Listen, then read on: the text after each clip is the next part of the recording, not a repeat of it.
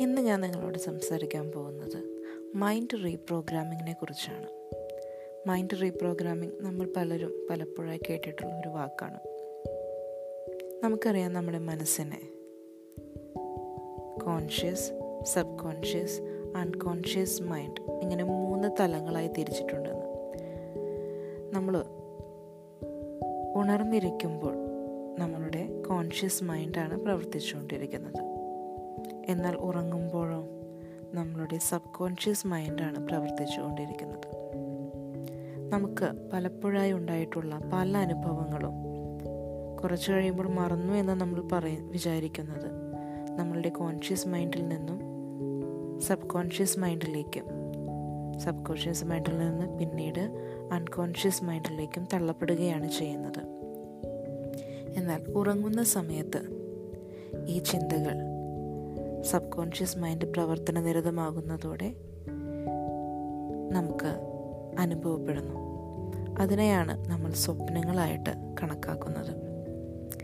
Sub conscious മൈൻഡായിട്ട് ബന്ധപ്പെട്ട ഒന്നാണ് mind reprogramming.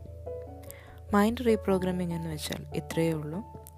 നമ്മൾ എന്തായി തീരണം എന്ന് ആഗ്രഹിക്കുന്നുവോ അത് നമ്മൾ നമ്മുടെ ഉപബോധ മനസ്സിനെ പറഞ്ഞ് പഠിപ്പിക്കുന്നു.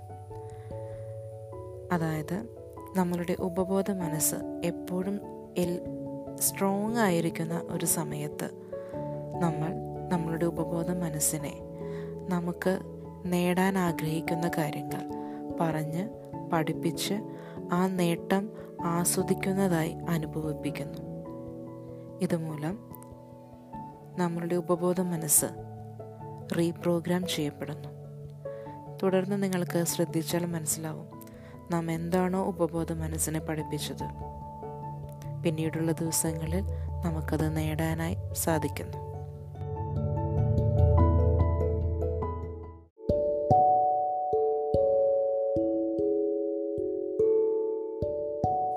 ഉപബോധ മനസ്സ് ഏറ്റവും സ്ട്രോങ് ആയിരിക്കുന്ന സമയം നമ്മൾ ഉറങ്ങുന്നതിന് തൊട്ട് മുൻപുള്ള നിമിഷങ്ങളാണ്.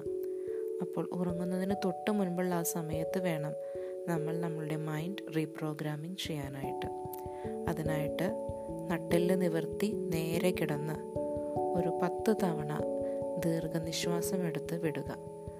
ഇത്രയും ചെയ്യുമ്പോൾ നിങ്ങളുടെ മൈൻഡ് സീറോ പോയിന്റിലെത്തിയിരിക്കും അതിനുശേഷം നാം എന്താണോ ചെയ്യാൻ ആഗ്രഹിക്കുന്നത് അത് ആസ്വദിക്കുന്നതായി അതിന്റെ ആ ഒരു ഫീലിംഗ് നമ്മൾ അനുഭവിക്കുന്നതായിട്ട് നമ്മളുടെ മനസ്സിലേക്ക് കൊണ്ടുവരിക. എന്തോ ആയിക്കോട്ടെ. ഓർമ്മശക്തി കൂട്ടുവാനോ സാമ്പത്തിക നേട്ടം ഉണ്ടാക്കുവാനോ അക്കാഡമിക് ഡെവലപ്മെന്റ് ഉണ്ടാകുവാനോ ഈവൻ തടി കുറയ്ക്കാൻ പോലും നമുക്ക് ഈ മൈൻഡ് റീ റീപ്രോഗ്രാമിംഗ് ചെയ്യാൻ സാധിക്കും. അത് തടി കുറയ്ക്കാൻ ആഗ്രഹിക്കുന്ന ഒരാളാണെങ്കിൽ തടി കുറഞ്ഞതായി മനസ്സിനെ സന്തോഷിപ്പിക്കുന്ന ചിന്തകൾ മനസ്സിലേക്ക് കൊണ്ടുവരിക.